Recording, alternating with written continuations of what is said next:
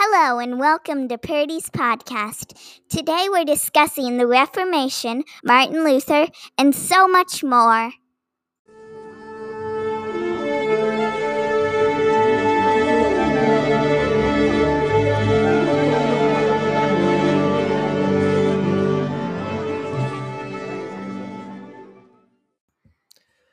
Good afternoon, World Civ students. Today we're going to be discussing the Reformation. The Reformation and the Renaissance are often paired together in standard high school level world history books because they occurred roughly at the same time, but they haven't much in common beyond this point. And I gave a brief timeline about both epics in the letter, which you can review on page one. However, the Reformation was led by churchmen like Martin Luther, who initially merely wanted to reform or improve the Roman Catholic Church, not leave it, and certainly not destroy it. The Renaissance artists might have been critical of the church at times Leonardo, Michelangelo, Sandro Botticelli, but none of them participated in the Reformation. While some were wayward, they were all Catholics.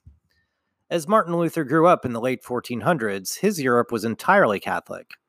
Muslims had been expelled from the Iberian Peninsula in 1492, along with the Jewish population. While there were tiny Jewish communities still living in some Western European and Italian cities, for the most part, everyone west of Poland and north and west of the Balkans were members of the Catholic Church and acknowledged the Pope in Rome as their spiritual leader. Then that all changed with Martin Luther's career. By 1500, the Catholic Church was just a hot mess in Europe. Priests and bishops were not making their parishioners' spiritual lives their main focus but many were living a high life of luxury and corruption. No general council had been called since the 1430s, even though there was supposed to be one called every 10 years. The popes of the time were not very spiritually focused. No, not at all. Pope Alexander VI, 1492 to 1503, who came from the infamous Borgia family, had lots of affairs with different women. And Pope Julius II, 1503 to 1513, who hired Michelangelo to paint the Sistine Chapel ceiling, was bloody minded, loving war and riding into battle himself in full armor. Martin Luther visited Rome in 1508 when Julius II was selling indulgences to raise money to pay for St. Peter's Cathedral's renovation. If there was one thing that really ticked off Martin Luther, it was indulgences. These were certificates sold by the church that guaranteed you would receive less or no time in purgatory after you died and could go straight on to heaven. Luther thought it was a horribly corrupt and fake practice, and he began lecturing and preaching to reform the church. Where past reformers fizzled out, Luther had a new weapon to use the printing press. He made sure his sermons were printed up and sent out all around Europe spreading his message, and it worked very well as he gained more and more popularity but beyond Wittenberg, the university town in Germany where he worked as a scholar. On October 31st, 1517, which was All Saints' Eve, Luther nailed his 95 theses or arguments to the front door at Castle Church in Wittenberg. And it was game on. The church in Rome heard of Luther's growing popularity and despised his anti corruption message. And so they officially excommunicated him in June 1520. There were lots of German princes, though, who liked Luther's ideas and who were tired of Rome and tired of Italians, too. The Holy Roman Emperor and a German, Charles V, had Luther appear at a meeting called the Diet of Worms in 1521 promising he would be safe from the church to discuss his controversial views. Well, Martin Luther brought the house down, ending his remarks as follows I am over, quote, I am overcome by the scriptures I've quoted. My conscience is captive to God's word. I cannot and will not revoke anything. For to act against conscience is neither safe nor honest. Here stay ich, ich kann nicht anders. Here I stand, I cannot do otherwise. This inflamed the Catholic Church even more against Luther, and he had to hide out in Wartburg Castle, protected by a Protestant prince. And here on on uh, this page in the letter, you can see a picture of the little door where Luther nailed his 95 theses. Now, Luther was no radical revolutionary. He opposed a revolt of German peasants led by Wendel and Hipler in 1524, and the rebels were absolutely crushed. Luther knew his future lay with the German elites and royalty. They were the only ones who could protect him from being arrested and executed by the Pope's forces. Soon, the stormy political scene settled somewhat, with Protestant leader Philip Melanchthon, Luther's good friend, issuing the Confession of Augsburg, which set out the core beliefs of the new Reformation. Also, German princes agreed to a rough compromise with each other that cuius regio, eius regio, which is whoever has the right to rule also has the right to determine religion. So German leaders could decide what faith all of their people would be, and it would simplify the complex political landscape. So if your if your prince was Protestant, you were Protestant. If your prince was Catholic, you were Catholic. Now, Martin Luther was often called upon to practice what he preached, and never so much as when a wave of bubonic plague swept through Germany in 1527, 500 years ago. The local political leader, Elector John, asked Luther to flee Wittenberg to go to Jena with a bunch of the other university faculty. Yet Luther remained to keep teaching. And then, when the plague hit with full force, he conducted Protestant last rites and cared to the dying. Tylo Dean, the wife of a local official, the burgomaster, died virtually in his arms. Wittenberg needed Luther and its other leaders as society showed the strain of the plague's effects for months, with grave diggers roaring drunk at funerals, and Luther sharply criticized husbands for leaving their wives during the outbreak, in general, calling for greater charity and compassion all around. Luther himself became ill, and when he recovered, he wrote a famous letter whether one may flee from a deadly plague, in which he responded to a friend's request for doctrinal advice on this issue. In this letter, Luther was clear about the responsibilities of clergy. After all, it had been the Catholic Church's failures during the Black Death of the fifth, of the mid 14th century that had laid the groundwork for Luther's Reformation. In his letter, Luther wrote, Preachers and pastors, must likewise remain steadfast before the peril of death. We have a plain command from Christ quote, A good shepherd lays down his sh- life for the sheep, but the hireling sees the wolf coming and flees. For when people are dying, they most need a spiritual ministry, which strengthens and comforts their consciences by word and sacrament, and in faith overcomes death. Luther went on to state, quote, all those in public office, such as mayors, judges, and the like, are under obligation to remain, and urged families to take care of each other and for neighbors and friends to care for orphaned children. Luther argued for the construction of hospitals, a novel idea for the time, and in general, a broad community response to such outbreaks, writing, quote, if a deadly epidemic strikes, we should stay where we are, make our preparations, and take courage in the fact that we are mutually bound together so that we cannot desert one another or flee from one another. Now, class, for all of Luther's admirable qualities, we must also remember that he has influenced many Europeans, Germans especially, with his intensely bitter anti Semitic beliefs.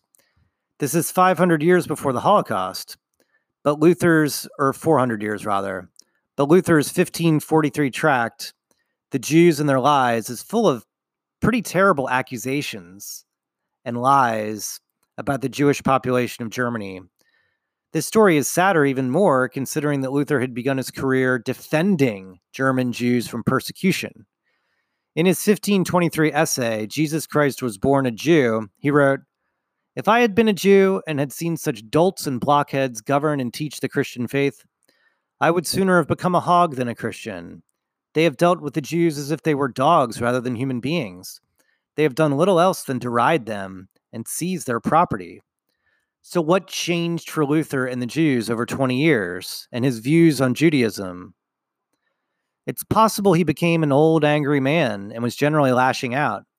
But what is more likely is that he expected Germany's Jewish population to convert to Protestantism once he had really started working at that mission when they did not, Luther was incensed. In any case, The 500th anniversary of the Reformation in 2017 was marked by celebrations, but also lamentations at the anti Semitic tone Luther had struck and its long term foul influences on Germany and the world. Let's take a break there. When we come back, we'll be on with Purdy's podcast.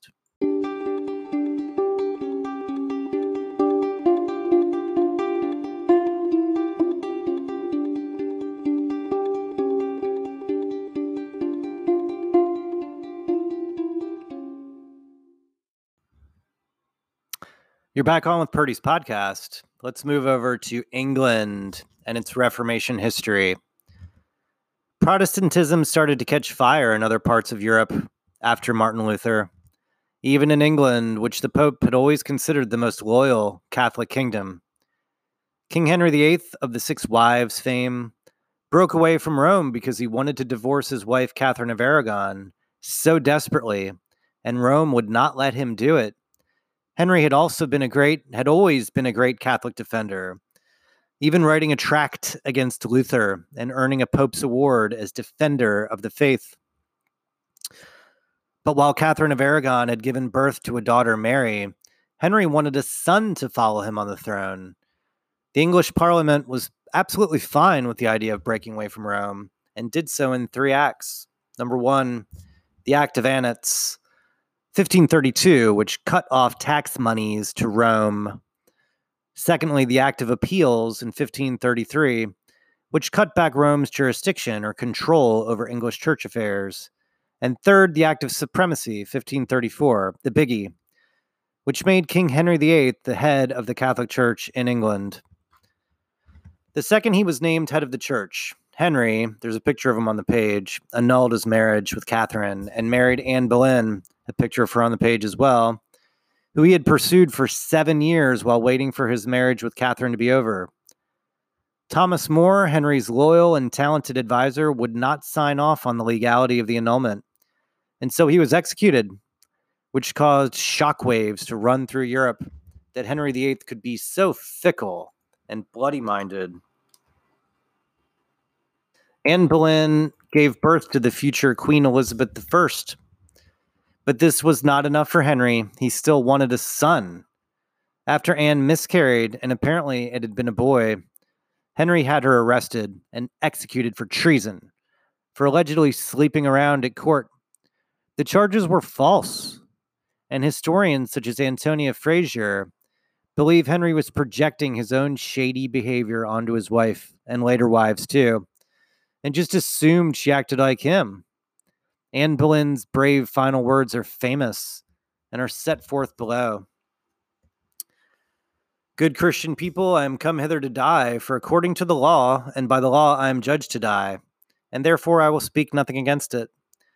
I am come hither to accuse no man, nor to speak anything of that, whereof I am accused and condemned to die. But I pray God save the king, and send him long to reign over you. For a gentler nor a more merciful prince was there never. And to me he was ever a good, a gentle, and sovereign lord. And if any person will meddle of my cause, I require them to judge the best. And thus I take leave of the world and of you all. And I heartily desire you all to pray for me. O Lord, have mercy on me. To God I commend my soul. Jane Seymour was Henry's next wife. In 1537, she gave birth to a son, the future Edward VI, and then died a couple of weeks later from an infection arising from her labor and delivery. Henry VIII was broken-hearted and ordered himself interred next to her when he died. His next two wives fared poorly. He had his marriage with Anne of Cleves annulled, and after his last wife, Catherine Howard, cheated on him, had her executed. His last wife, Catherine Parr, survived his reign, fortunately. Edward VI became king when he was nine years old, but never had been healthy, and he didn't rule long. This was disruptive for England because Catholics and Protestants were still striving to be the main religion in the country. Mary I, the strongly Catholic daughter of Catherine of Aragon, remember her earlier in the podcast? rose to power and was given the nickname Bloody Mary for her persecution of Protestants. She married King Philip of Spain and apparently planned to unify the two countries as good Catholic kingdoms. Mary thought at the end of her life that she bore Philip's child, but sadly, she was dying the whole time she thought she was pregnant, possibly of uterine cancer. She knew Elizabeth, her Protestant cousin, would succeed her, and this made her furious. Elizabeth barely avoided being executed, and indeed, when she was informed of her accession, thought she might be getting arrested. Elizabeth was crowned and, and led England firmly down a Protestant path. Now let's take a break. And when we come back, we'll talk about Calvinism on Purdy's podcast. Thank you very much.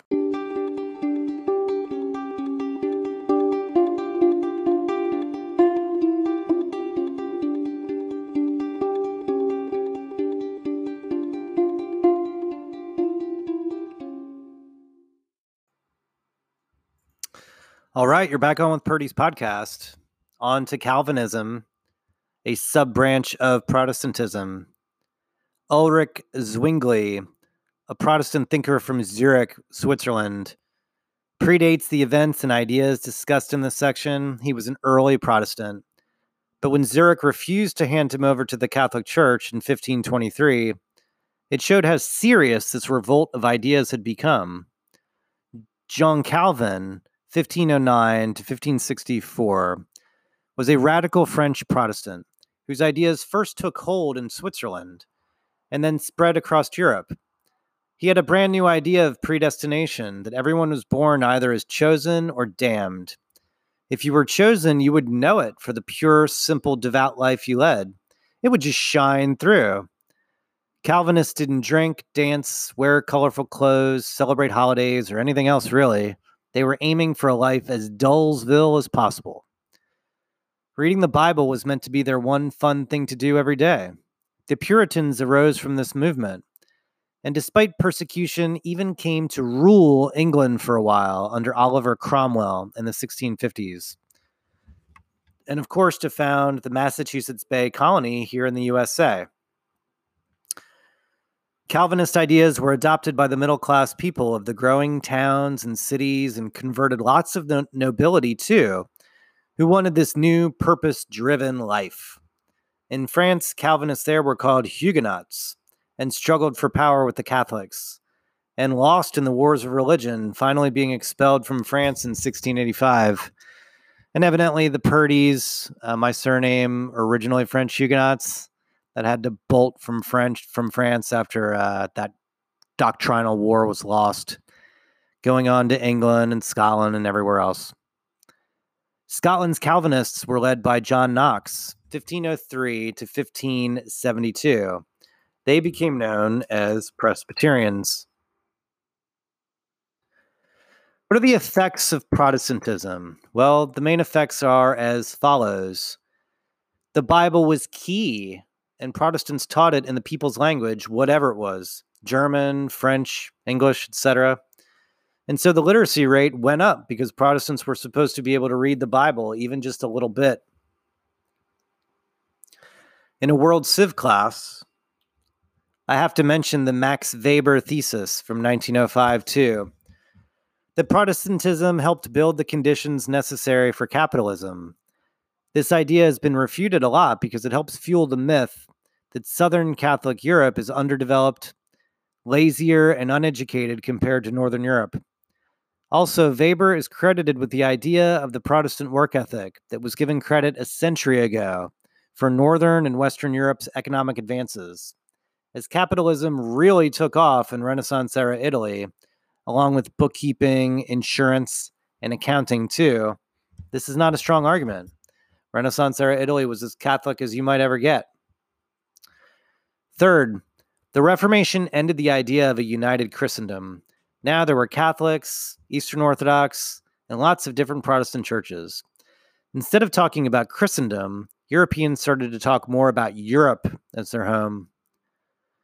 Fourth, music received a boost from Luther's enthusiasm in having hymns set to organ arrangements in the Protestant churches. Music was their weakness. Evidently, Luther was a good tenor singer and loved it. The Catholic Church responded to the Reformation with reforms of their own, best captured in the long waited for Council of Trent meetings in the mid 1500s, and the establishment of the Society of Jesus, Jesuits, as military priests, teachers, soldiers of the faith, who built schools and converted millions around the world to the faith. Quote, Give me the child until the age of seven, said St. Ignatius of Loyola, and I'll give you the man. The worst aspect of the Reformation was the terrible bloodshed brought by religious wars between Catholics and Protestants in the 1500s and 1600s. For example, the Peace of Augsburg in 1555 was just a temporary fix until the Thirty Years' War of 1618 to 1648. Armies marched over Germany for decades and caused tremendous damage and suffering, so much that some historians, including me, think it delayed German unification for at least 200 years, when it might have happened much sooner and, dare I say, more peacefully. France's religious wars were only ended when a Protestant claimant to the throne, Henri of Navarre, reconverted to the Catholic faith as part of the deal for him becoming king. Paris vaut bien un mess, he admitted. Terrible pronunciation. It's Paris is worth a mass, a Catholic mass. He was crowned at Chartres Cathedral in 1594. Henri then issued the Edict of Nantes in 1598, which, believe me, gave little protection to Protestants who were completely expelled from France in 1685. And France has pretty much been Catholic since then, up to the late 20th and early 21st century. There was so much ridiculous bloodshed in this period that historians believe people became more willing to imagine new ways of viewing life and existence. And thus the groundwork was laid for the scientific revolution of Isaac Newton and others. Renaissance era, era scholar Copernicus served the king of Poland against the Germanic Teutonic Knights, who wanted to take over Poland. Copernicus advised the king on monetary policy and while doing lots of other things, reinvented the idea of the universe, switching from an earth centered Aristotelian model, Aristotle's model, to the sun centered one, the heliocentric solar system. The key is that Copernicus developed his ideas through constant experimentation and so helped develop the scientific method too. He published his De Revolutionibus Orbium Caelestium on his deathbed in 1543 and was content with his life's work. But then his publisher was scared of the Catholic Church crushing him like a bug and buried the main ideas. Their revolutionary flavor and impact in a misleading introductory section that he wrote. So the world had to wait for Galileo in the 1600s to pick the Copernican thread back up. Well, that's it for our discussion of the Reformation, and that's all for this episode of Purdy's podcast. Thanks very much and have a great afternoon.